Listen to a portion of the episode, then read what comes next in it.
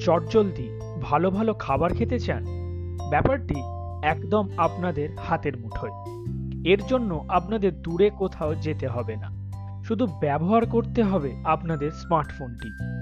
ঘরে বসে বসেই পেয়ে যাবেন ভালো ভালো, সব সুস্বাদু খাবার।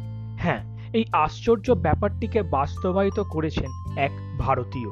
চলুন আজ জেনে নেওয়া যাক কীভাবে তিনি এই অসম্ভবকে সম্ভব করলেন। সময়টা দু হাজার পাঁচ। তখন তিনি সদ্য গ্র্যাজুয়েট হন আইআইটি দিল্লি থেকে। মাথায় তখন একটি মাত্র চিন্তা, কীভাবে চাকরিতে যোগ দেবেন? তারপর দু সাল তিনি যোগ দিলেন একটি বেসরকারি সংস্থায়। পাঞ্জাবের একটি মধ্যবিত্ত পরিবারে ছেলেটির জন্ম। তাই চাকরি পাওয়া ছিল তার কাছে মূল বিষয়। চার বছর অতিক্রান্ত হবার পর তিনি বুঝতে পারেন তাকে কিছু বড় মাপের কাজ করতে হবে। কিন্তু তখন কেই বা জানতো, সেই দিনে সেই সাধারণ ছেলেটি আজ কোটিপতি হয়ে যাবেন। এ যেন গল্প হলেও সত্যি। ক্যাফেটেরিয়াতে বসে বসে তিনি লক্ষ্য করলেন, কত মানুষ তাদের পছন্দের খাবারের জন্য লাইন দিচ্ছেন দোকানগুলিতে। ব্যাস, যেই ভাবা অমনি কাজ।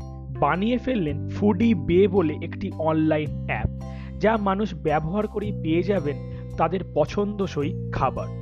সেই দিনে সেই ফুডি বে অ্যাপটি আজকের দিনে আমাদের কাছে জোম্যাটো নামে পরিচিত। আর সেই সাধারণ ছেলেটি হলেন ফাউন্ডার অব জোম্যাটো দীপিন্দর গোয়াল, যিনি বর্তমানে একজন সফলতম ব্যবসায়ী।